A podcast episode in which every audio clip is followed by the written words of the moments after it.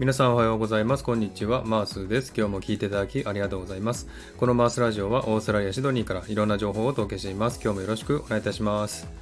えさて、サクッとオーストラリア。このコーナーはオーストラリアの豆知識をエンジョイしてもらうコーナーです。95回目の今回はオーストラリアの豆知識パート65をお送りしたいと思います。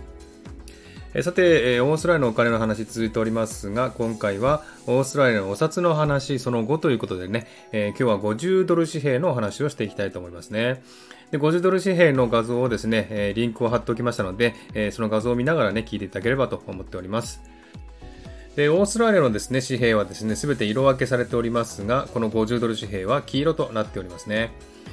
この50ドル紙幣はですね、オーストラリアで最も流通している紙幣であり、ATM でね、現金を引き出すときなど、一番多く使われる紙幣で、これはですね、紙幣の中の45%を占めているそうですね。で消費者に最も利用されている紙幣になっております。えそしてこの、ね、50ドル紙幣の肖像も男性と女性が書いてありますが、え男性の方はですね、デビッド・ユナイポンという方で、先住民アボリジニの初の発明家、作家であるということですね。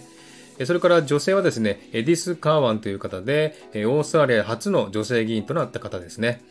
女性の教育の権利やですね、子供を社会から守るための活動を追行したことで有名な政治家だということですね。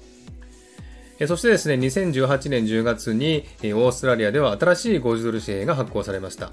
まずですね、お札の角に4つの盛り上がった点があって、視覚障害の方にも識別が可能です。またですね、新しい紙幣には、えー、真ん中にですね、透明のプラスチックがあり、そこにですね、色が変わるブラックスワンやアカシアの花、そして色の変わる境界が描かれてますね。そして UV ライトで光る白鳥やホログラフィーを使った50の文字が表裏に見えたり 3D で見える本といったね偽造防止の技術を駆使しておりますね。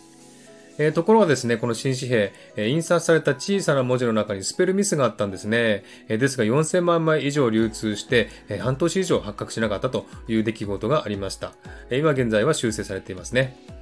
はい、そんな感じでね、今日は50ドル紙幣をご紹介しました。いかがでしたでしょうか、えー、では今日はこの辺で終わりにしたいと思います。今日も聞いていただきありがとうございました。ハードボタンポチッと押してもらえたら嬉しいです。ではまた次回お会いしましょう。チェアス